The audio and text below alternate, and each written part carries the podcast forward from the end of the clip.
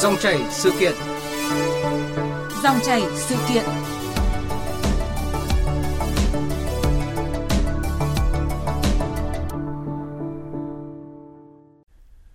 Thưa quý vị và các bạn, dịch covid mười chín vẫn diễn biến phức tạp, số ca mắc tuần qua luôn vượt ngưỡng từ mười hai nghìn đến mười ba nghìn ca. Trong khi đó, biến thể mới Omicron đang báo động nguy cơ lây lan nhanh hơn. Để chủ động phòng chống dịch covid mười chín và thích ứng trong tình trạng bình thường mới, trong những ngày gần đây, hầu hết các địa phương trong cả nước đã tổ chức tiêm vaccine cho hàng triệu trẻ nhỏ từ mười hai đến mười bảy tuổi, đảm bảo an toàn đúng lộ trình. Tuy vậy, như chúng tôi vừa thông tin, trong quá trình tiêm cũng đã xuất hiện rủi ro không mong muốn, khiến hai học sinh tại Bắc Giang và Hà Nội đã tử vong. Vậy làm sao để hạn chế thấp nhất các phản ứng nặng xảy ra trong quá trình tiêm phòng cho trẻ? Khi tổ chức tiêm đại trà tại các trường học cho các em như hiện nay thì các cơ sở y tế địa phương cần tuân thủ quy trình an toàn tiêm chủng ở mức độ nào? Việc nhận biết các phản ứng tâm lý của cơ thể và phản ứng sốc do vaccine cần được phân biệt ra sao để đảm bảo an toàn nhất cho trẻ em? Trong dòng chảy sự kiện hôm nay, chúng tôi đã kết nối trực tiếp với tiến sĩ bác sĩ Phạm Quang Thái, trưởng văn phòng tiêm chủng mở rộng miền Bắc, Viện Vệ sinh Dịch tễ Trung ương. Quý vị thính giả quan tâm muốn gọi điện đặt câu hỏi, xin gọi đến số điện thoại là không hai bốn ba năm năm sáu ba năm sáu ba. Xin được nhắc lại số điện thoại là không hai bốn ba năm năm sáu ba năm sáu ba. Vâng. Alo, xin chào tiến sĩ bác sĩ Phạm Quang Thái ạ. Vâng, xin kính chào quý vị và các bạn. Vâng, xin cảm ơn ông đã tham gia chương trình hôm nay ạ. Thưa ông, ngày hôm qua thì nhiều gia đình đã bày tỏ sự lo ngại cũng như là rất là lo lắng khi mà có thông tin về hai trường hợp học sinh lớp chín tử vong sau tiêm tại Bắc Giang và Hà Nội. Vậy xin hỏi ông là trong cái việc tiêm phòng thì những cái phản ứng các cấp độ nào có thể xảy ra? À, để mà dễ hiểu ấy, thì chúng ta có thể tạm phân ra có hai loại phản ứng. Một là cái phản ứng thông thường và hai là phản ứng hiếm gặp. Phản ứng thông thường thì nó gồm có những cái phản ứng như là sưng đau tại chỗ, như là sốt, như là những cái cảm giác khó chịu, ngấy ngấy, vân vân. Có rất nhiều các cái những cái mà bình thường mà chúng ta cũng đã thấy khi mà tiêm bất cứ các cái loại vaccine nào thì nó cũng có cái loại phản ứng như vậy. Phản ứng hiếm gặp là những cái phản ứng rất ít khi được ghi nhận, và trong số đó thì có cả những cái phản ứng nguy hiểm đến tính mạng của người đi tiêm. Và thông thường thì vì nó rất là hiếm cho nên là không phải cán bộ y tế nào cũng gặp được những cái trường hợp như thế này. Và trong cái quá trình mà đánh giá các cái sử dụng các cái vaccine thì các vaccine luôn luôn được uh, đánh giá đi đánh giá lại trong các cái việc là nó có gây nguy cơ gì hay không, và chỉ những cái vaccine mà tỷ lệ phản ứng ở cái cấp ở cái mức độ rất là thấp thì mới được chấp nhận để đưa vào trong tiêm chủng. Dạ vâng ạ. Ông vừa nêu hai cái loại phản ứng sau khi tiêm phòng covid mười chín, đó là uh, phản ứng thông thường và phản ứng hiếm gặp. Uh, Hàng triệu liều vaccine đã được tiêm cho trẻ em trong những cái ngày qua. Song trong số đó thì có vài cái trường hợp gặp những cái sự cố không mong muốn, á, có thể là những cái phản ứng hiếm gặp nữa. À, khi tiêm thì à, tâm lý e ngại cũng vẫn thường trực với nhiều gia đình có con trong cái độ tuổi này. Để hạn chế thấp nhất các phản ứng trong và sau tiêm thì à, từ quy trình bảo quản vaccine đến khám sàng lọc trước cũng như là sau theo dõi sau tiêm thì cần phải được đảm bảo ở mức độ nào thưa ông ạ? Chúng ta thấy rằng là trong suốt cái quá trình triển khai vaccine COVID thời gian vừa rồi thì cũng không phải là hiếm các cái trường hợp phản ứng sau tiêm. Tuy nhiên thì về cơ bản là các cái trường hợp này đều được giải, được xử lý rất là tốt, và à, những cái người mà không may bị phản ứng lại hồi phục được và gần như là bình thường. Yeah. Đó. Thế thì chúng ta mới thấy rằng là cái cái việc cái sự nỗ lực của ngành y tế trong thời gian vừa rồi là hết sức là là là tốt, và đã có một cái sự nỗ lực cực kỳ lớn trong cái việc mà đảm bảo cái chất lượng vaccine cho đến tận người sử dụng. Nó thể hiện ở cái chỗ là như thế này. Thứ nhất là về hệ thống dây chuyền lạnh, thì đảm bảo hệ thống dây chuyền lạnh xuyên suốt từ nhà sản xuất cho đến uh, cái cái đơn vị sử dụng cuối cùng, là hàng loạt các cái hệ thống tủ lạnh, rồi uh, con người cũng được tập huấn rất là kỹ càng, và cái thiết bị theo dõi dây chuyền lạnh cũng phải được đảm bảo liên tục trong cả cái chuỗi mà mà vận chuyển vaccine như vậy, để làm sao cuối cùng khi mà vaccine đến được với cái người sử dụng nó vẫn còn nguyên giá trị. Đó, đấy là cái điều hết sức quan trọng. Tiếp nữa là chúng ta nói đến cái chuyện là cái cái việc tập huấn để các cái kỹ năng về mặt tiêm chủng cũng hết sức là là tốt trong thời gian vừa rồi, để mà liên tục cập nhật những cái gì, những cái thông tin gì mới, những cái thông tin gì liên quan đến phản ứng sau tiêm, cách xử trí như thế nào cũng được trang bị rất là tốt cho cán bộ y tế, để làm sao có thể là có những người mà đúng là cả cuộc đời họ chưa bao giờ họ nhìn thấy một cái trường phản ứng sau tiêm đâu. Thế nhưng mà họ đã được nhắc đi nhắc lại trong rất nhiều các cái cuộc tập huấn như vậy, thì đến khi mà có cái tình huống xảy ra thì về cơ bản họ giải quyết được. Và À, nhưng mà chúng ta vẫn còn nhớ một điều là gì? Mọi cái sự cố gắng đó nó chỉ giúp đến ba mươi phút sau khi mà à, theo dõi tại điểm tiêm thôi. Thế còn sau đó đến khi về nhà thì chúng ta còn thấy là có một cái khoảng thời gian dài là liên quan đến vấn đề theo dõi của gia đình, yeah. theo dõi của uh, những cái người thân xung quanh. Và chúng ta cũng đã thấy rằng là với vaccine Covid thì cái khuyến cáo rất rất là được nhắc đi nhắc lại đấy trong suốt thời gian vừa rồi, đấy là gì? Không được ở một mình này, à, luôn luôn có người để ý theo dõi này. Đấy là người lớn mà chúng ta còn làm như vậy thì trẻ em cũng thế, tức là cũng phải rất là để ý để đảm bảo rằng là có những cái tình huống bất lợi xảy ra thì sẽ được đưa đến cơ sở y tế uh, sớm nhất. Và và thêm nữa thì ngoài cái vấn đề về công tác tiêm chủng ra thì cả hệ thống cấp cứu của bên điều trị, tức là các bệnh viện cũng được nâng cấp rất nhiều trong cái thời gian vừa rồi, liên quan đến chuyện là trang bị các cái kiến thức, các cái kỹ năng, rồi liên quan đến cái việc mà hỗ trợ telemedicine, tức là các cái uh, hỗ trợ từ xa, liên quan đến các cái uh, uh, hội chẩn này, liên quan đến các vấn đề là tư vấn trực tiếp từ các bệnh viện tuyến trên đến các bệnh viện tuyến dưới trong cái việc mà xử trí cấp cứu cũng được làm rất là tốt trong thời gian vừa rồi. Chính vì vậy cho nên có rất nhiều trường hợp có thể nói là phản ứng rất nặng nhưng mà đã cứu được. Dạ.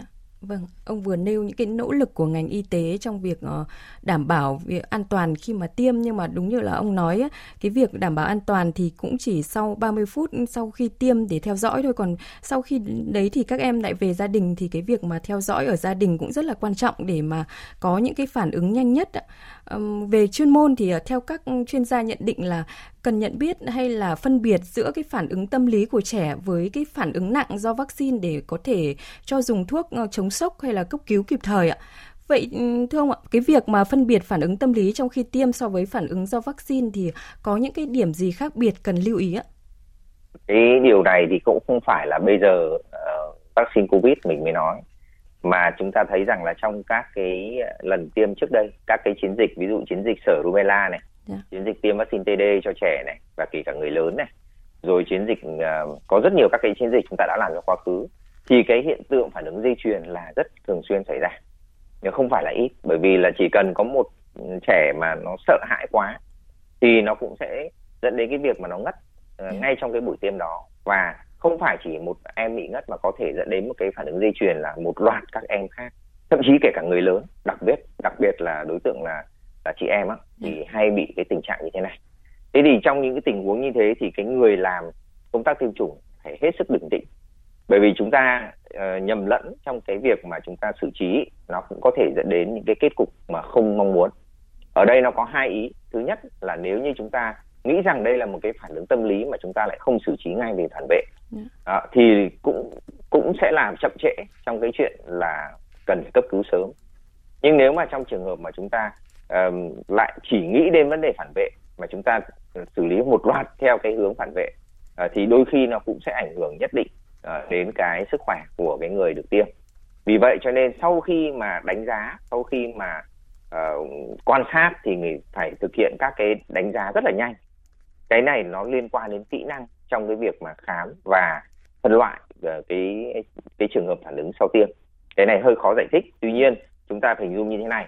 Kể cả trong trường hợp có cái việc mà sử dụng adrenaline, tức là cái thuốc để phòng chống sốc đó, thì ngay sau khi dùng cái liều tiêm đầu tiên thì cũng phải có cái sự đánh giá lại, bởi vì chúng ta sẽ thấy rằng là nó có khoảng độ ba phút đồng hồ để thực hiện tất cả các cái vấn đề về đánh giá liên quan đến cái cái cái phản ứng tại thời điểm đó. Yeah. Bởi vì nếu như có sử dụng các thuốc chống sốc thì ít nhất là đối tượng cũng sẽ có những cái đáp ứng đối với cả cái cái thuốc đó về về một cái mặt này hay mặt khác. Và vì vậy cho nên sau khi đã đánh giá được rồi và nhận định đây chính là một trường hợp mà phản vệ liên quan đến vaccine thì chúng ta hoàn toàn có thể là thực hiện tất cả các cái biện pháp tiếp theo. Tuy nhiên nếu như đây là một cái phản ứng tâm lý thì nó cũng sẽ rất rõ, bởi vì những cái dấu hiệu sinh tồn của cái người mà đang có cái hiện tượng phản ứng đó nó cũng sẽ rất khác so với cả những cái người mà phản ứng mà do vaccine. Và vì vậy cái việc mà có thực hiện cái mũi tiêm đầu tiên nó cũng không ảnh hưởng gì đến sức khỏe của cái cái đối tượng được tiêm cả. Và sau đó thì đối tượng sẽ được đưa vào một cái uh, khu vực để mà có thể là theo dõi sức khỏe tiếp theo. Và nếu mà những là phản ứng tâm lý thông thường thì cái việc mà xử trí cái này cũng đã được nhắc rất nhiều trong cái việc tập huấn uh, và uh, chúng tôi cũng sẽ liên tục uh, cập nhật lại những thông tin này trong những cái lần tập huấn tiếp theo để đảm bảo rằng là những cái hiện tượng nhầm lẫn trong uh, xử trí các cái vấn đề sau tiêm nó sẽ không xảy ra.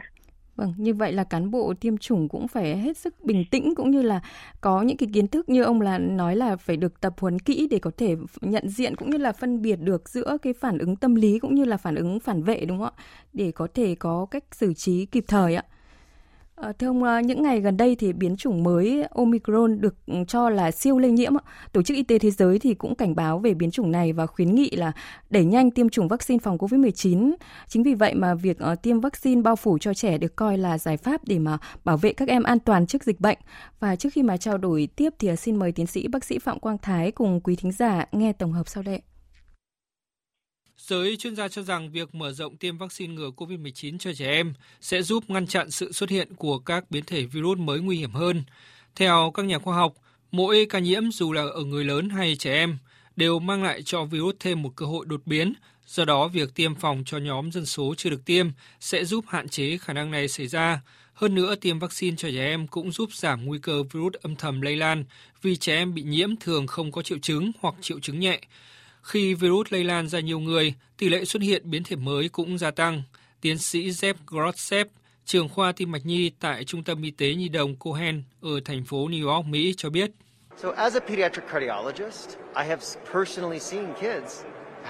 Là một bác sĩ tim mạch, cá nhân tôi đã chứng kiến nhiều trẻ em bị tổn thương tim, bị bệnh nặng và thậm chí chết vì covid mười chín. Và tôi rất vui khi con gái tôi được bảo vệ khỏi covid mười chín bằng vaccine. Với tư cách là một bác sĩ và bậc cha mẹ, tôi tin tưởng tiêm vaccine là điều cần làm để bảo vệ con cái của chúng ta. Vì vậy, khi con tôi có cơ hội được tiêm vaccine, thì thực sự đó là một quyết định đơn giản. Tôi cần cho mọi người thấy rằng việc đưa con cái đi tiêm phòng là điều đúng đắn. Một số nghiên cứu của nhóm trường đại học và tổ chức nghiên cứu y khoa Mỹ cho thấy tiêm vaccine cho trẻ em có thể tạo ra các tác động lớn đến tình hình đại dịch.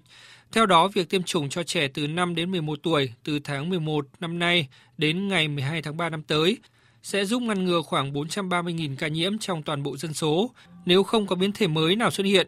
Còn trong trường hợp xuất hiện biến thể mới, có khả năng lây lan cao hơn năm mươi phần trăm so với biến thể Delta vào cuối mùa thu này, khoảng tám trăm sáu mươi nghìn ca nhiễm tại Mỹ sẽ được ngăn ngừa.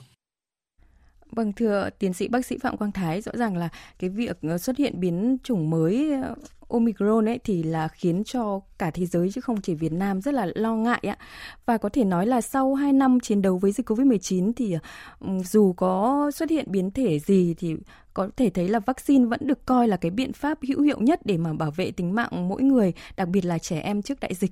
Vậy theo ông thì cần nhận biết cũng như là với nước ta thì cần có những cái giải pháp gì trước cái biến chủng mới này? Chúng ta cũng đã thấy một cái điều mà như trong cái đoạn uh, thông tin vừa rồi chúng ta được nghe. Đấy là cái việc mà có biến thể mới. Tại sao thế? Bởi vì virus cứ sinh sôi thì nó sẽ có thể có tạo ra các cái biến thể. Và cái biến thể đấy khi mà nó uh, tạo được cái ưu thế, tạo ra cái khả năng lây nhiễm tốt hơn và thay thế cho những cái, cái chủng cũ thì chúng ta sẽ gọi nó là một cái chủng mới.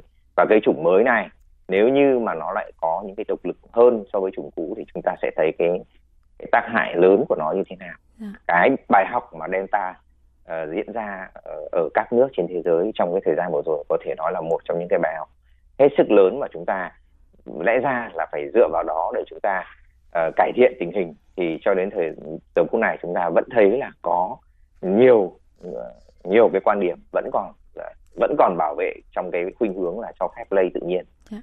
Thì đấy chính là cái mà mà chúng ta điều chỉnh và vaccine chính là một cái biện pháp hữu hiệu. Sau đến thời điểm hiện tại chúng ta cũng có thể thấy rằng là chưa có một cái uh, bằng chứng rõ nét nào về cái chuyện là uh, cái bị cái chủng mới này có thể vượt qua được cái hàng rào miễn dịch mà chúng ta cố gắng tạo ra trong thời gian vừa rồi. Và đấy có thể là một trong những cái tín hiệu để cho thấy rằng những cái biện pháp mà ngăn ngừa như thời điểm hiện tại mà chúng ta đang làm vẫn còn có tác dụng. Và chúng ta nhớ một điều đấy là năm K vẫn là biện pháp hữu hiệu nhất trong thời điểm hiện tại để đối chuyện đối để đối địch lại với bất cứ một cái biến chủng như thế nào. Ngoài ra thì cái việc mà gần đây các quốc gia trong khu vực của chúng ta và cả quốc gia các quốc gia khác trên thế giới có cái sự hạn chế liên quan đến những cái người đến từ khu vực Nam Châu Phi thì cũng đã thấy rằng là họ cũng đã có cái sự cảnh giác đối với cả cái biến chủng mới này. À, tuy nhiên thì cái mức độ nguy hiểm nó như thế nào chúng ta còn phải đánh giá thêm trong thời gian tới nữa. Vâng, cái việc mà bao phủ tiêm phòng cho mọi độ tuổi thì cũng là một cách rất là hữu ích để ngăn ngừa phát sinh những cái biến thể mới nguy hiểm hơn mà thực tế thời gian qua đã xuất hiện như là alpha, beta, delta đến Omicron như ông cũng vừa phân tích ạ. À, thưa ông, thời gian qua thì Việt Nam được đánh giá là quốc gia có tốc độ tiêm và bao phủ nhanh chóng. À, những ngày gần đây thì trẻ em lứa tuổi từ mười hai đến mười bảy tuổi đang được các địa phương đôn đốc để tiêm phòng. Và xin mời ông cùng quý thính giả nghe ghi nhận của phóng viên chúng tôi về buổi tiêm diễn ra tại một số trường học tại Hà Nội vừa qua. Ngay từ sáng sớm, đã có nhiều phụ huynh đưa con em mình đến các địa điểm tiêm chủng để thực hiện tiêm vaccine ngừa covid mười chín. Tại điểm trường trung học cơ sở Nguyễn Du, quận Hoàn Kiếm, Hà Nội, các học sinh được ngành y tế hướng dẫn công tác phòng chống dịch, ổn định vị trí tại khu vực tiêm. Nhiều học sinh rất vui mừng khi được triển khai tiêm chủng theo kế hoạch của thành phố. Trước khi tiêm, các em đều được hướng dẫn thực hiện đo nhiệt độ, sát khuẩn và xếp hàng giãn cách trước khi vào tiêm. Em Trần Quang Hưng, lớp chín A và Lê Nam Khánh, lớp chín H, trường trung học cơ sở Hoàn Kiếm, Hà Nội bày tỏ. Tiêm vaccine ngừa Covid này nó giúp cháu khả năng giảm khả năng nhiễm bệnh. Sau khi tiêm cháu cần đi học trở lại. Dịch bệnh rất là căng thẳng nhưng là chỉ có tiêm vaccine thì mới có thể an toàn cho học sinh. Ờ, con được đến đây con quét mã quy rờ và sát khuẩn tay, đo nhiệt độ được uh, dẫn vào phòng tiêm. Nhiều phụ huynh cũng tỏ ra yên tâm về chiến dịch tiêm chủng của thành phố Hà Nội. Các học sinh được sử dụng vaccine Pfizer. Đây cũng là loại vaccine được nhiều quốc gia sử dụng tiêm cho học sinh trong thời gian vừa qua. Chị Nguyễn Thị Lan Anh, phụ huynh học sinh trường trung học cơ sở Giảng Võ, quận Ba Đình, thành phố Hà Nội cho biết. Con được tiêm đã là cái điều rất là đáng mừng rồi và yên tâm là khi con đi ra ngoài hay đến trường thì cũng yên tâm hơn nếu mà được tiêm đủ liều. Thật ra thì cũng không lo lắng bởi vì là đã qua được Bộ Giáo dục rồi thì chắc chắn là khi tiêm ở trường thì sẽ yên tâm hơn. Theo bà Nguyễn Thị Hạnh, Trung tâm Y tế quận Hoàn Kiếm, công tác tiêm chủng cho các em học sinh được thực hiện đúng quy trình, theo quy định. Tất cả các học sinh đều được theo dõi chặt chẽ để khám sàng lọc trước tiêm và theo dõi chặt chẽ ba mươi phút sau khi tiêm xong để theo dõi các ca phản ứng sau tiêm. Công tác đảm bảo về quy trình tiêm thực hiện năm K và thứ hai nữa là theo quy trình một chiều. Từ khi xếp hàng cho đến khi đo huyết áp và đúng là tiêm cuối cùng và sau đó thì là sẽ có theo dõi sau tiêm, các con ba mươi phút sau tiêm mới được về. Vâng, thưa tiến sĩ bác sĩ Phạm Quang Thái, là một chuyên gia tiêm chủng thì việc người dân chúng ta từ người cao tuổi đến người trẻ thì hiện nay thì hầu hết đều ủng hộ cái việc tiêm phòng để nhằm thích ứng rồi sống chung với dịch bệnh. Và phải chăng là chính cái điều này cũng đặt ra cái trách nhiệm để mà đảm bảo an toàn tiêm chủng ở mức cao nhất ạ? Dạ vâng, chính là cái điều này đấy. Bởi vì chúng ta cũng thấy rằng người dân đặt niềm tin ở ngành y tế thì ngành y tế cũng cần phải có cái sự nỗ lực để đem lại cái mũi tiêm an toàn nhất. Nhưng mà như cái phần phân tích ở cái thời gian đầu của cái cái buổi trình bày ngày hôm nay thì chúng ta cũng đã thấy một điều, đấy là gì?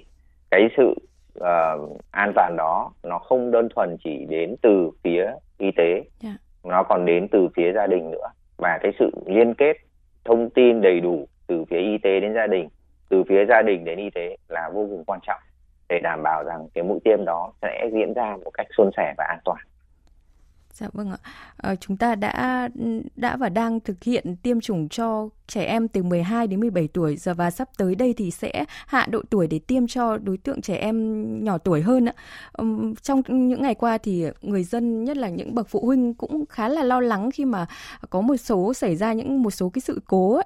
Thì sau khi tới đây khi mà hạ độ tuổi trẻ em để tiêm ấy thì theo ông cần lưu ý những cái điều gì hoặc là ông có những cái lời khuyên gì để đối với phụ huynh để họ có thể an tâm cho con em mình đi tiêm? Có một cái điểm rất là lạ và chúng tôi nghĩ rằng là nó cũng liên quan đến cái việc mà cái cái sự phát triển cái cái độ tuổi mười hai đến mười bảy tuổi chính là cái độ tuổi mà các em nó phát triển và dậy thì và nó có nhiều cái sự xáo trộn nhất định liên quan đến hormone. Dạ. Và đây là cái nhóm tuổi mà cái số các cái trường hợp phản ứng sau tiêm nó, nó lại nổi trội hơn, nó còn cao hơn cả ở nhóm người lớn.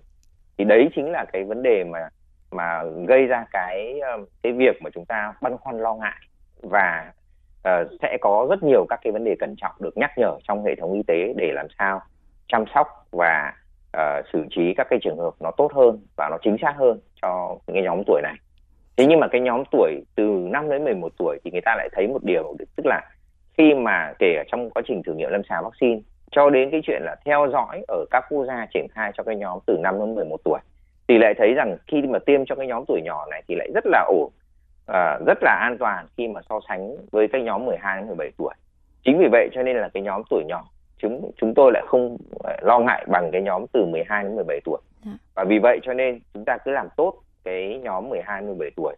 Đến đợt tới khi mà chúng ta có cái vaccine riêng cho cái nhóm năm đến mười một tuổi thì các em, uh, các cái cháu tuổi năm đến mười một tuổi hoàn toàn uh, có thể triển khai cái vaccine này mà chúng ta gần như là chắc tay uh, đối với cả uh, cái việc tiêm cho cái nhóm này.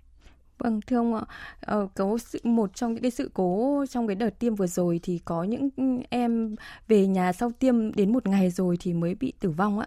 Vậy thì ông có thể nói thêm là ngoài cái việc mà y tế hỗ trợ thì ở ngay các gia đình, từng bố mẹ cần phải có những cái điểm lưu ý gì hoặc là trang bị cho bố mẹ cũng như là các em học sinh những cái kiến thức gì để có thể có những cái phản ứng thật nhanh hoặc là có những cái kiến thức để mà um, có xử trí sau khi tiêm nếu mà xảy ra sự cố? Ờ, trong theo cái quan sát của chúng tôi đối với cả các vaccine nói chung và vaccine COVID nói riêng thì cái uh, những cái phản ứng mà liên quan đến phản vệ uh, ở cái nhóm tuổi uh, mười hai đến mười bảy tuổi và thậm chí kể cả nhóm tuổi lớn hơn à. Thì những cái trường hợp liên quan đến phản vệ nó sẽ diễn ra phần lớn tập trung vào ba mươi phút đầu tiên. À.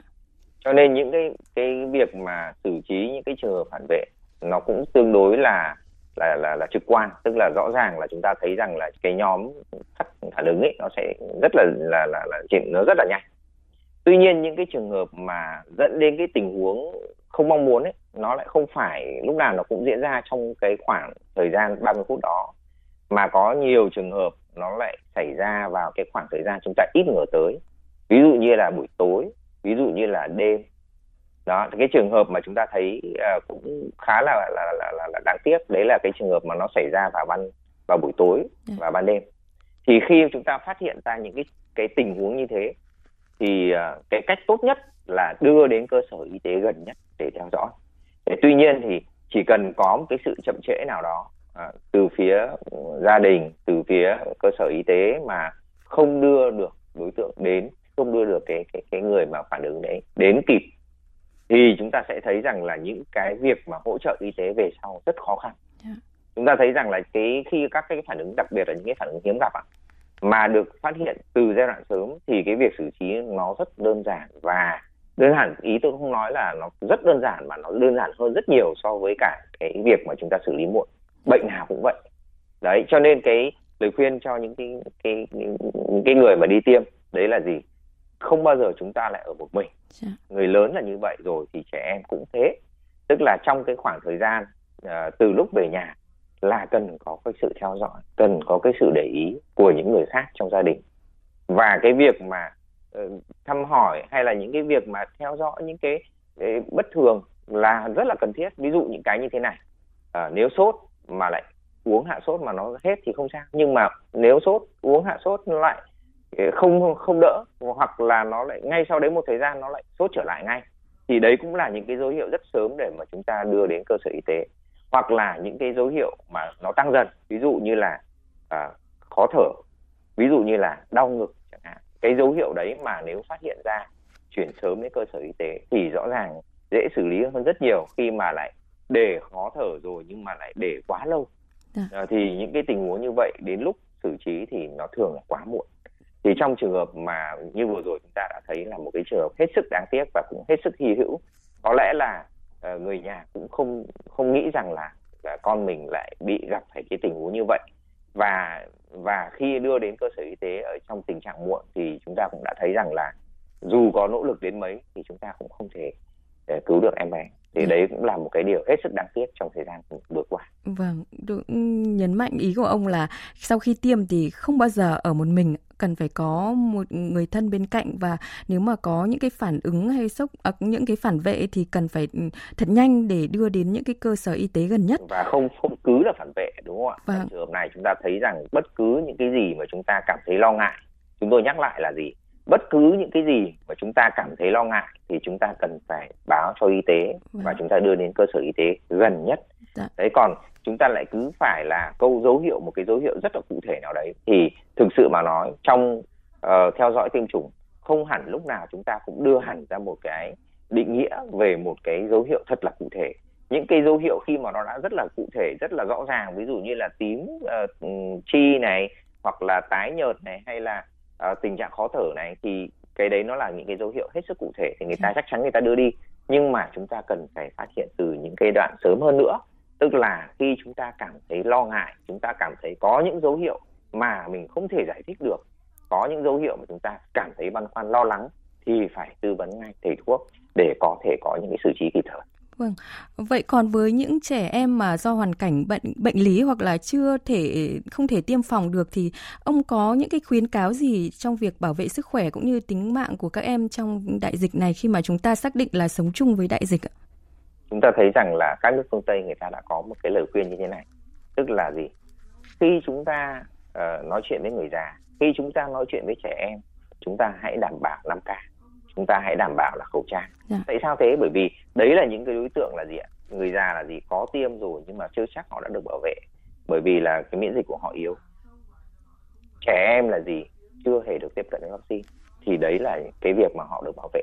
Vậy thì trong trường hợp là gì? Những cái em bé mà chưa được tiêm phòng thì cũng phải đủ, phải có được cái sự bảo vệ đó. Tức là ngoài cái vấn đề là họ được bảo vệ nhờ cái miễn dịch cộng đồng thì họ cần phải được bảo vệ một cách hết sức cụ thể. Ví dụ như là gì? Khẩu trang, ví dụ như là năm K. Yeah. Tức là khi họ có được những sự bảo vệ đó thì chúng ta cũng đã thấy gì? Là họ được bảo vệ và thậm chí còn cao hơn cả những cái vaccine. Bởi vì sao? Vaccine ý thức chính là vaccine tốt nhất trong thời à, trong đại dịch này. Dạ vâng ạ. Ngoài được tiêm vaccine thì cần đặc biệt chú ý năm K, lúc nào cũng phải năm K như ông nhấn mạnh ạ. À, xin trân trọng cảm ơn tiến sĩ bác sĩ Phạm Quang Thái, trưởng văn phòng tiêm chủng mở rộng miền Bắc, Viện Vệ sinh Dịch tễ Trung ương về cuộc trao đổi hôm nay.